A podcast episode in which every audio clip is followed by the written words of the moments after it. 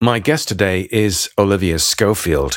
Olivia runs her own speaking skills business in Berlin, in Germany, from where she helps clients with presentation skills and professional communication coaching. As a keynote speaker and communication consultant, Olivia works with a bunch of big corporate clients like Gore-Tex, the Swiss pharmaceuticals company Hoffmann La Roche, and American Express, to name just a few. But here's where it gets really, really interesting because 10 years ago, in 2011, Olivia got to the finals of the Toastmaster World Championship. And in doing so, she was the only woman finalist that year and the first European speaker to ever reach the American finals. Today, Olivia still works with corporate training clients, but she also runs an inspirational annual two day speaking bootcamp called Spectacular Speaking. And we're going to talk about that today and, and how it works and who attends it and so on. In today's episode, how Olivia's BBC background has helped her coaching business, what Olivia did to become a Toastmasters World finalist, which kind of work she does for corporate training clients like the ones I've mentioned, how three trainers and she cooperate to share leads and ideas and inspiration every single year in Berlin, and what exactly participants can learn at Spectacular Speaking. This is the Training Business Podcast. Hey, and welcome to the trainingbusiness.com podcast. Every week, we bring you exciting news and interviews with training business experts and training business entrepreneurs from around the world. Thanks for tuning into today's episode. Here's your host, Mark Garrett Hayes. Hi, welcome to the show. My name is Mark. It's my privilege every single Thursday to bring you a fresh episode of the Training Business Podcast. What is this show about? Well, if you're a trainer, if you're a facilitator, if you're a coach, if you're a consultant, if you're someone just like me who makes a living full time from helping people just like your clients to be the very best that they can be through your programs, your workshops, your trainings, this is the show for you. So every week, without fail, every Thursday morning, in fact, an episode of the show goes out. It's often with guests, it sometimes is with just me and you where I'm helping you with some facet of your business on your training journey. Now, as I said, irrespective of what you call yourself, whether a facilitator, a coach, a trainer, a consultant, if you're working with people to help bring the best out of them through your intellectual property, your programs, again, this is the show for you. And I love what I do. And I hope that comes across every single episode because I bring on guests who feel the same way about training and development, people development, just like I do. And I'd love to hear from you to find out which guests, which speakers, which consultants, the kinds of people that you look up to, admire. I'd love to know who they are so I can have them on the show and feature them. And you can reach me via email by simply contacting me on mark at trainingbusiness.com. That's mark at trainingbusiness.com. I don't outsource that to a consultant or any virtual assistant. I read emails directly, personally, and I reply individually. So I said before the music that today we have a great guest on the show. Her name is Olivia. Olivia runs a boot camp together with three other trainers in Berlin. I think this is a fantastic idea. Perhaps it's something that could interest you. If you can think of a couple of trainers, facilitators who would love to work with you to develop your own event, then I think this is the episode for you. Olivia, hi, welcome to the show. Thanks. You're speaking to me from Berlin this morning. Yes, Berlin, Germany. That's where we are. How, and how long have you been in Berlin? Um, I've been in Berlin over 20 years. I literally came just for two, but something happened and I ended up staying. I fell in love with the place, I guess. When we first spoke, you told me that you like to help people to find their voice. Um, how would you describe yourself to your clients? I would say that when you're speaking, there's an inner journey and there's an outer journey. The outer journey is the presentation part, the uh, body language, the facial expressions, the voice, the the stage, the all the things that you can externally see. And the internal journey is how do I feel about myself? How do I feel about this? What do I want them to feel? How will this happen? What is standing in my way? What are the blocks? And so I would say that I do both parts of that journey, but I always start with the internal journey. And a lot of trainers who train people to speak on stage start with the external journey and stay there. and don't tread into the internal journey part. But a lot of people's blocks are their mental blocks.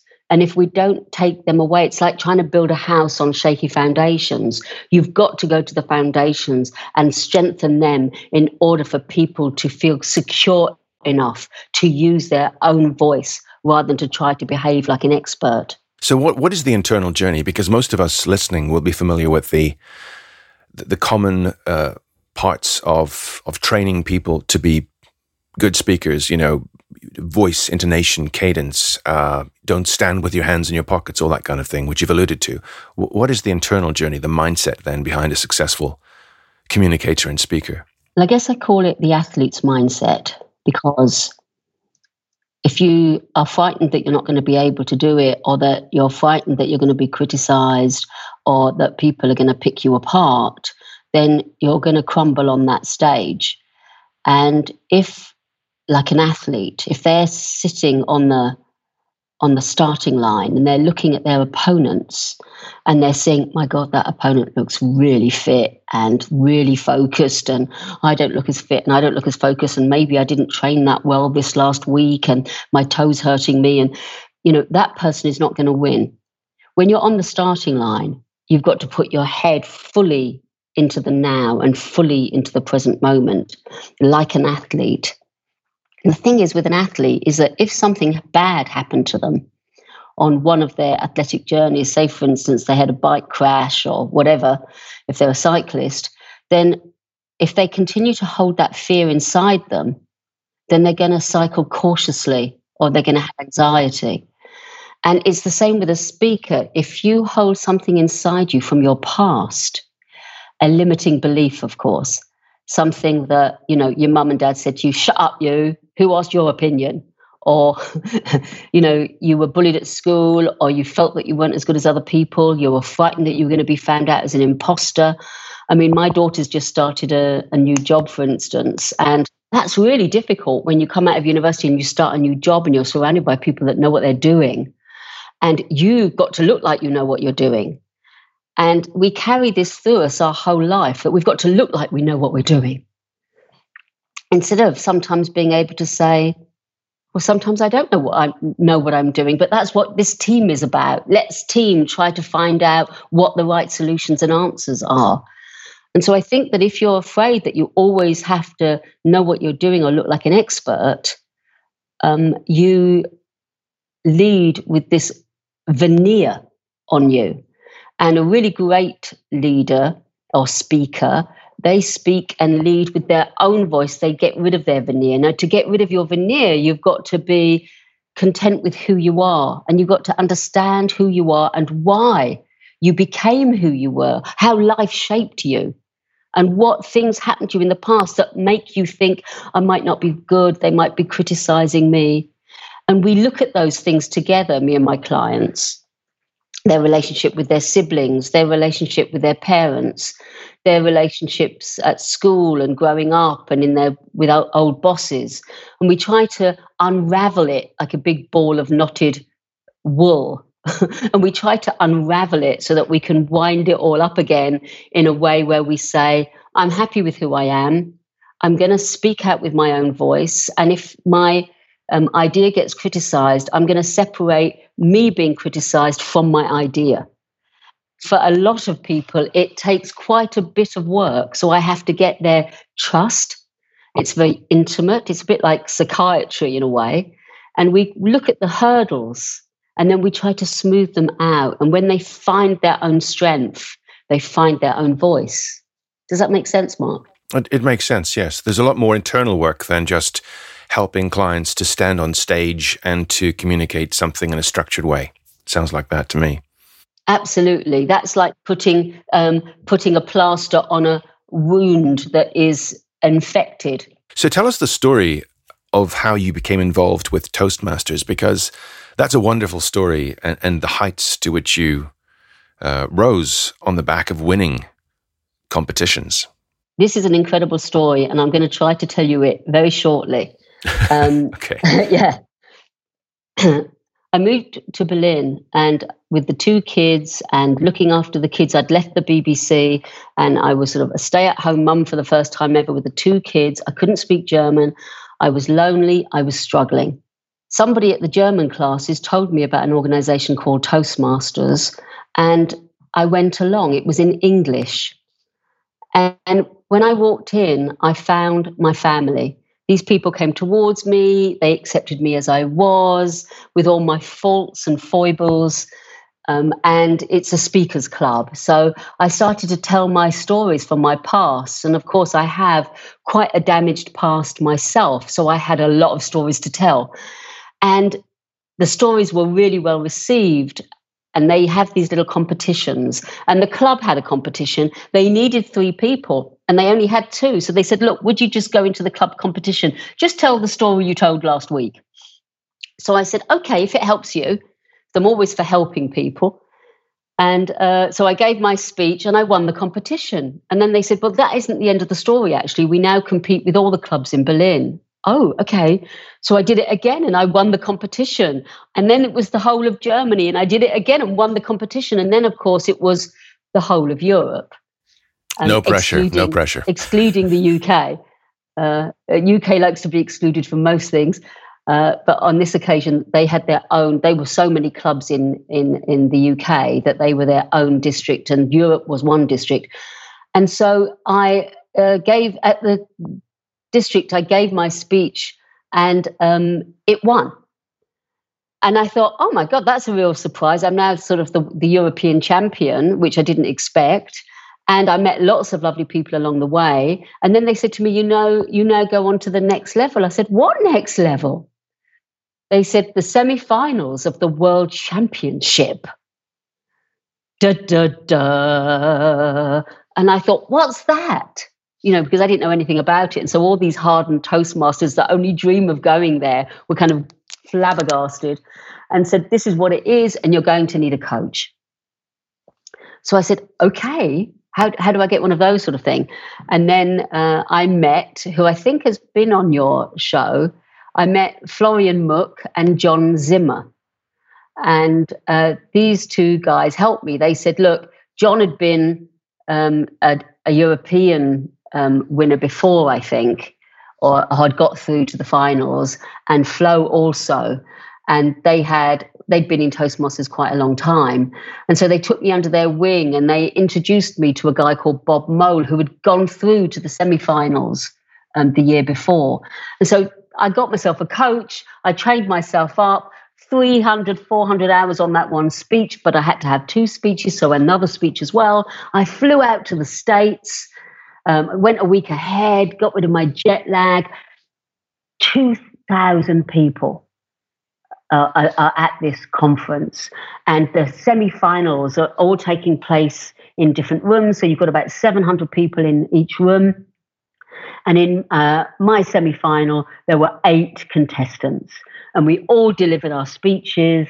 And a few hours later, I found out that I had won the semi final and was going to be the first ever European Toastmaster to ever get into the actual final. I think 66,000 people enter this competition, to be honest. And so, of course, I was getting into the final and I had to give my two speeches. Um, oh, no, um, you had to give a second speech in the final, one that no one had ever seen before and had never been used for competition before, I believe, something like that anyway, it was nerve wracking to say the least. And I went up there in front of 2,000 people and I gave my speech. And when you really give your speech, you don't retell your speech, you relive your speech. You relive it. And as you relive it, it has its own life, it takes its own time because it's an emotional uh, story. Yeah. And my emotional journey re- reliving took 15 minutes longer than it should have done. Not 15 minutes, 15 seconds, sorry. 15 seconds longer than it should have done. And I was disqualified for being over time. And it's funny because all the people that were watching all around Europe who had helped me and were, were devastated and were wishing me to win and everything. Um, and uh, for me, I didn't feel like that at all. I just felt like I'd had the journey. The journey was amazing. I didn't need the title. I didn't need the trophy. I had grown. I had, you know, experienced something I had never experienced before, some sort of success. To me, it was a success. It wasn't a failure. It was a big success.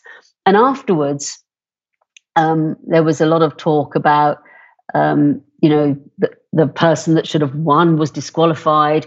Uh, I mean, we'll never know that situation. But I had a lot of Toastmasters approaching me, asking me to speak all over the world. And I traveled all over the world. I went to Australia and I went to the Middle East and I went to America giving my speeches. And they said, when we fly, they flew me out and everything. And then they said, Would you also give a workshop and a keynote speech? But I'd only had seven minutes of material. Now I had to have a keynote speech, like 45 minutes of material and a workshop. And the workshop was really telling people what I had done to work on the speech to get it to that level.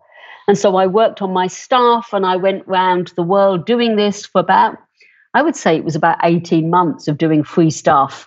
And every time I spoke, I put a questionnaire on the seat of everybody that was in the room. And sometimes I talked in front of 250, 300 people and collected up 300 different pieces of paper. And it was, what was your biggest takeaway? What did you like? What could I have done better? What, what didn't you like? You know, and I gathered all that information together and I kept changing my keynotes and kept changing my workshops to give them more of what gave them what they needed and less of what was showmanship that necessarily didn't give them what they needed. And bit by bit i honed the whole thing. And when we came when i came back from the world championship um, that was in the year uh, 2000 i think. 2000 sorry 2011 it was 2011 the year. Um, i thought it would be a great idea to put on an event for the european toastmasters of all the people that had ever gone through to the semi finals of the World Championship, the semi finals, the stage before the final. And um, so I approached them all. I didn't know them and said, Look, would you like to do this event? We'll charge 50 euro and invite people along. And we did it. We had eight of us, eight of us that had had either won Europe or I think Florian was um, hadn't um, won Europe, but he had got very very close on many occasions, and he was a brilliant speaker. Should have won Europe for sure. And um, we all got together, all, all those people, and put on this course for sort of like tickets were fifty euro, as I said, and it was a big big success. But it was too many people really. We had about eight people doing half an hour each, and it, it was too many. So the next year we dropped two people, and we had six people and then it w- and then we made it a day event. And then we realized that six was too long. And in the end we ended up with the core four me peter zinn john zimmer and florian mueck and every time we had one guest. And often we had like a world champion of public speaking a winner come and be our guest. Sometimes we had a top business speaker come and be our guest. And now we do a two day training every year in berlin in september. We're doing one 2022. We did one 2021. And what's amazing about the training is that we are four trainers and only 12 participants for two days. So it's incredibly intense and it's kind of life changing. And we look at the inner journey and we look at the outer journey. But that was my journey. So this is um, spectacular speaking that you're alluding to now. So congratulations. I know it's uh, many years since that happened, but that's a fantastic story. And um, I've had people talk about Toastmasters before. For people not aware, and there are some people not yet aware of the power of Toastmasters, how could that help someone who is a, already a trainer, already a, a presenter? Um, because not everyone actually knows the existence of Toastmasters. Well, funnily enough, there's a lot of people that turn their nose up at Toastmasters. A lot of professional professional speaker groups because they say that the Toastmasters are sort of amateurs and they're over dramatic in the way that they present and so on and so forth. Because in the um, judging form, you get points for use of the stage, vocal variety, using your hands. And so everybody does all these things to get the points, which of course is a bit over the top if you're ordinarily speaking at an event. However, it's a really good training ground for anybody that's normally a piece of wood to try to get some of these skills. Um, for professional trainers, in my club, we have a lot of professional trainers. And funnily enough, they all started at Toastmasters just as an ordinary person and became professional speakers and trainers. And what's wonderful is that we can all help people in our club. And so we practice new techniques or new things on the club before we try them out on clients. We can get feedback as to how we're coming across from our club before we try things out on clients. And sometimes people in the club who work for large companies and are often there because they need to speak for their job can actually bring you in. And so I would say that my first professional paid job actually came from a Toastmasters club in Switzerland who invited me to speak at the club and invited me to give a free lunch and learn talk at their company. And from that, I'm booked to speak at that company. I mean, they are one of my biggest earners. I, I won't tell you the uh, the amounts, but and and the amount of work I do for this company, but it's huge, and it all came from speaking at a Toastmaster club, somebody there working at a large company in the comms department, bringing me in for again a free speech, and at that point I was like, oh, a free speech again. Uh, but from that has come a huge amount of work so I would say be careful which free speeches you turn down because they're very, very useful for marketing purposes. So, for people not familiar with Toastmasters, it's effectively an organization which has been developed over the years to help people to maximize their communication skills, to learn them. And um, there's more to it than that, but you can find clubs all around the world. I mean, there were even one person who wrote an article recently for uh, trainingbusiness.com, Suman Kher. I think there are about 30 or 40 alone uh, in her hometown city of um, Mumbai in India. There, there, there, are literally thousands of these around the world, right? Yeah. Dubai has 50 clubs, London has about 50 clubs, but Berlin has about um, eight clubs, I think. And um, you'll find clubs everywhere. If you look online, uh, toastmastersinternational.org, there's a, a little button, find a club and you put your address in and you can find a club nearby and you might find lots of clubs nearby and i visited quite a few clubs before uh, i uh, chose my club the one that i loved the people in um, and at the time that i joined my club there weren't a lot of professional uh, trainers there but um, I, I guess my club has also used my claim to fame, the first European and the only woman in the final that year, uh, of the World Championship, and lots of other people have come to the club. And now we have a lot of very high caliber clubs. And in London, they actually have um, advanced clubs, which are full of professional speakers. And in my club, like for instance, today I got an email from one of the other professional speakers in my club just asking me, Look, I've had this request for a job. Can you help me price it properly? this is the sort of company they are and this is the sort of they've asked me to do a 20 minute online keynote how shall i price it and so you've got a whole wealth of people to ask stuff from in the professional speakers world people tend to not share information not share stuff keep everything close to their chest. And and so you feel like you're a little bit in competition with the other speakers where if you've become a professional speaker because you've your journey's gone through toastmasters um, you are used to giving and sharing and helping as much as you can even if it is sometimes i get a client and i think i know a trainer that would be better for this client than me then i pass the client over to them. And that's pretty unusual but i want the best for my clients yeah.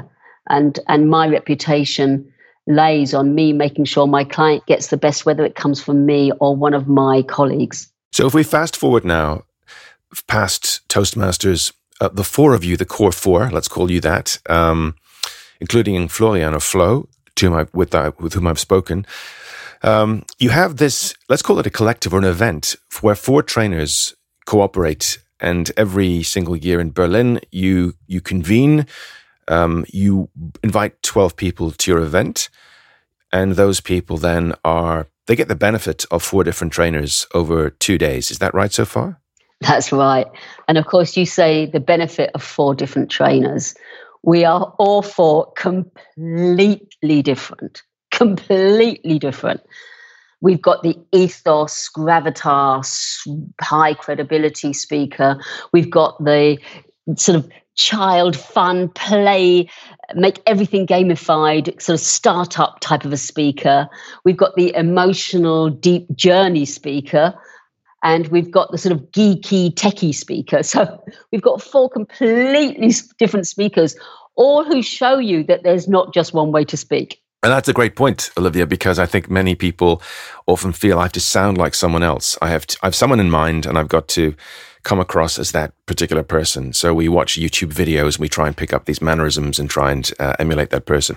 So back to the business side of things, what is the business um, payoff then for four trainers who have obviously different interests, different uh, clients to come together in a kind of a collective and uh, work on each other's clients over four days? is there any vulnerability in terms of you know sharing my material and and you know giving feedback to each other? What is the actual core benefit for someone who listening to this says hey that's a great idea. I think i'll invite four trainers uh, or facilitators with whom i get on and i'm going to invite them to do the same kind of thing.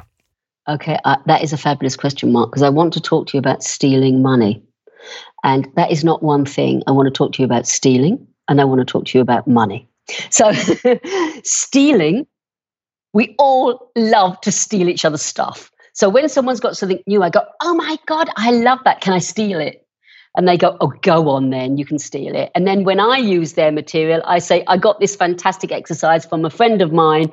Um, and I say who they are and a little bit about them, and then I do the exercise. And they steal my stuff as well because I come from a theatre background. I used to work at the BBC, um, so I, I've, I've, I know a lot about um, the voice and presenting.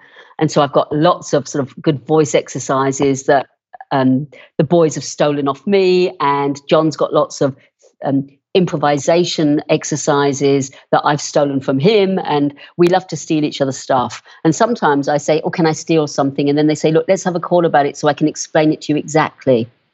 So, you know, they give you even more. And we just love that. There is, but what you can't steal is each other. You cannot steal the experience of being with Olivia. You cannot steal the experience of being with Florian. Yeah.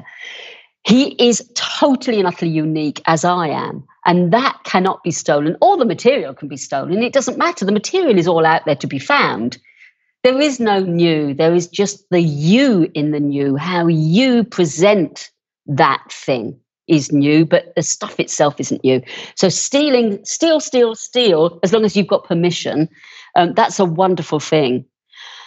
And I want to talk to you about money when you talk about the business side of things. All four of us started doing this not for business reasons, the whole journey. We started doing it for love for passion. We had something to say. We needed to say it. We realized we could help others. We helped others. We gave. We got from giving. All of it has been a journey of passion. And even now, I think that whatever we do, we do it because we really have a passion to do it. The money is always the second thing is always the second thing. So when you say what is the business behind 12 participants and four trainers, there isn't a lot of money in that event.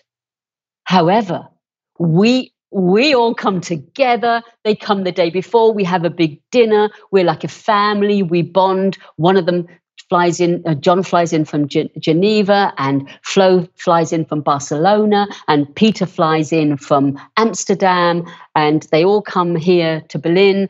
And it's like a family reunion, a gathering. We share stories about clients, about charging things, about things that went wrong or things that have gone right. We give advice to each other. We change the two day course, bits and pieces, and go through the whole thing. And then we run the two day course together, having the joy to watch each other face to face perform. And you know look up like they're a they're a sun and we're the sunflower looking at them because they've all got so much to offer it's just a joy to be in their in their rays of light and um, and again if you get some new ideas and new material you see how people interact um, and of course a lot of the people on the course they go on to contact one of the trainers and say we'd like to have you on our, in our company.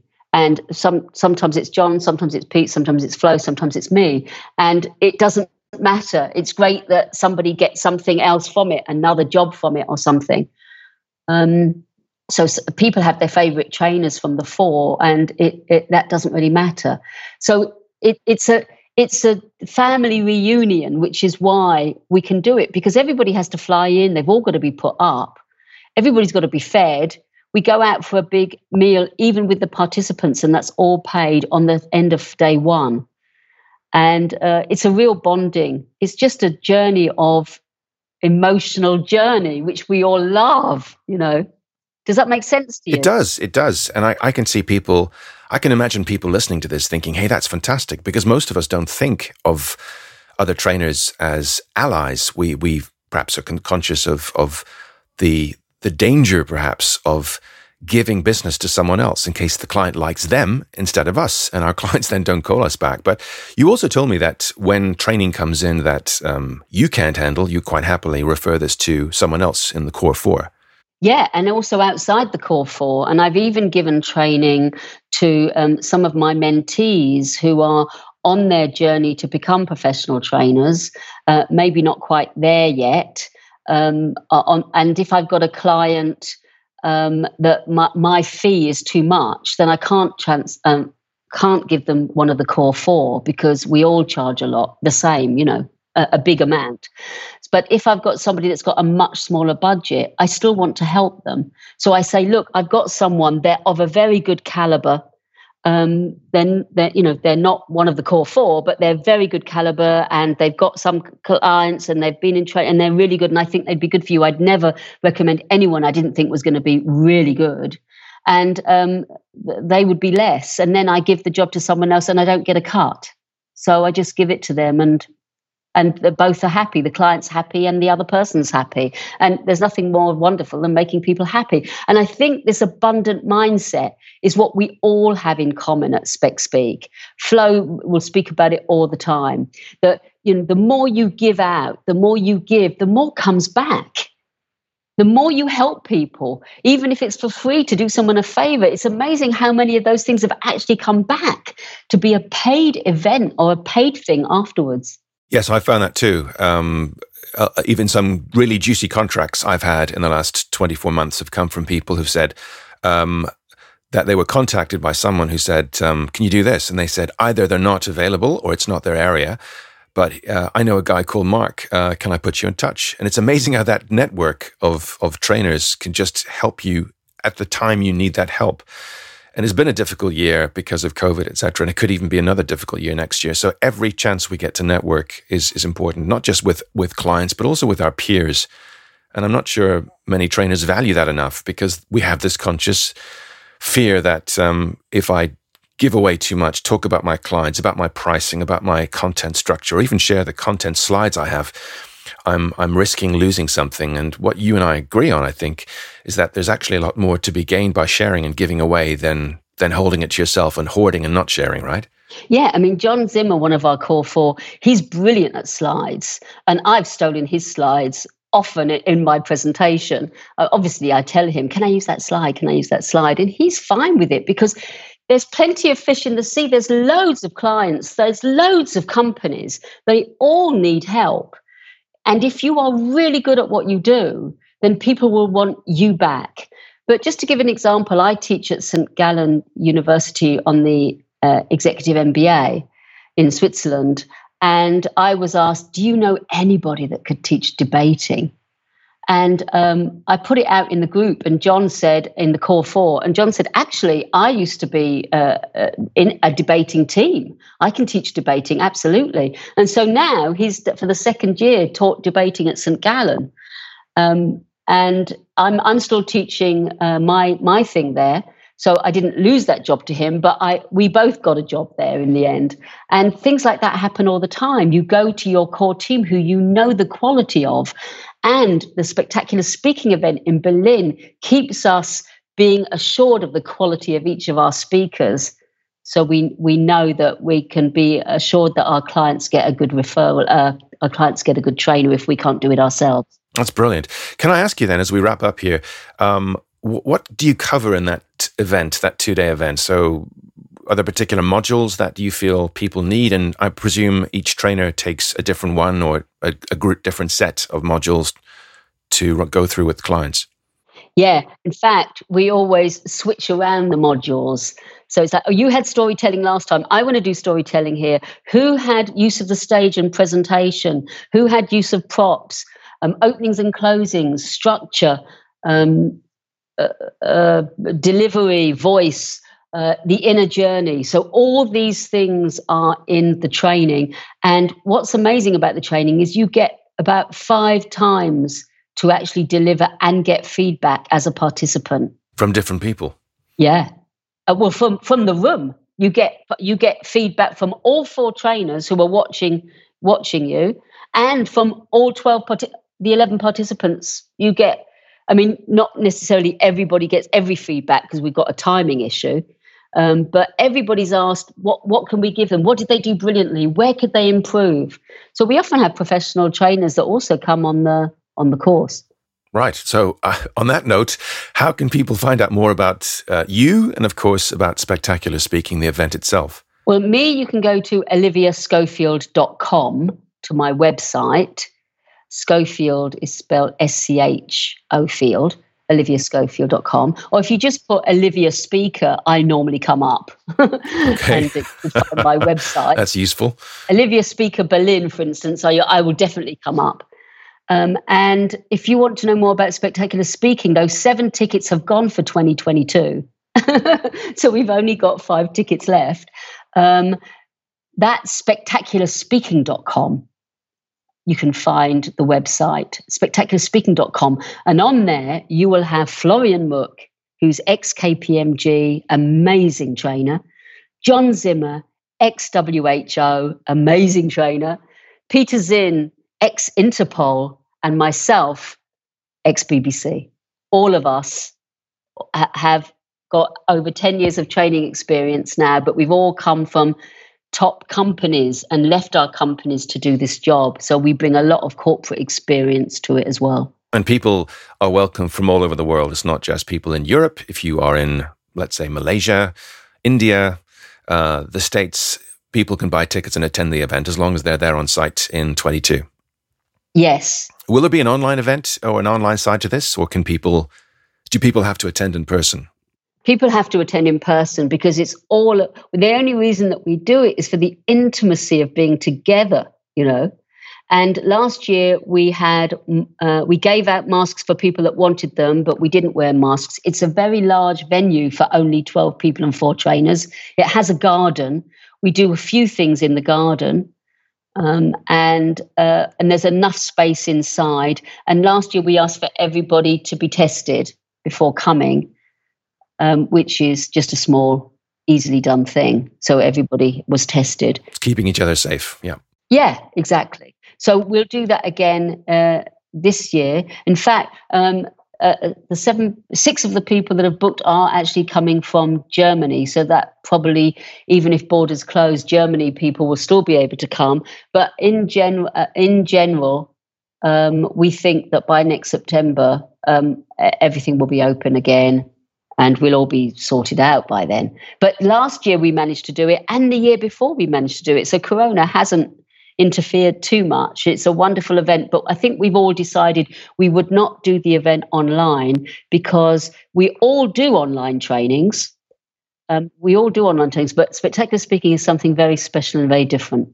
And it sounds wonderful. I would love to attend sometime if that's possible. I would really would. We'd to. love to have you. Yeah, and it's a brilliant idea. I think for people listening, in summary today, um, there's a lot to be learned from from Toastmasters. Don't put your nose in the air. Um, you can meet people, and those can convert into business opportunities or at least referrals. You might very likely meet other trainers, and then I think also the story of spectacular speaking. The idea of having a collective, trusting four other trainers or more, uh, whichever number that is for you, and forming a group of people who deliver an event. And from that can come all kinds of relationships and trust.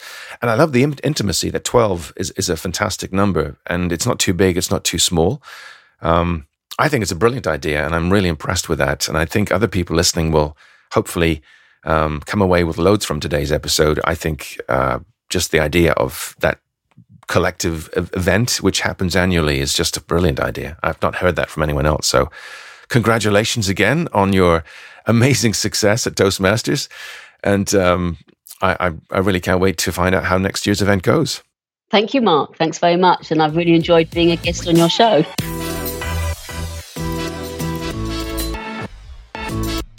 My sincere thanks, my huge thanks to Olivia for speaking to us live from Berlin today. I think you got loads from this episode as listeners, and it's my pleasure to know that you find value in these episodes. So please tell other people, other trainers, other facilitators, coaches, consultants about the show because this helps to spread the news and to validate what I, Sam, and James and the team do every single week in bringing you great episodes of the show. So please click subscribe. It costs absolutely nothing, nothing at all.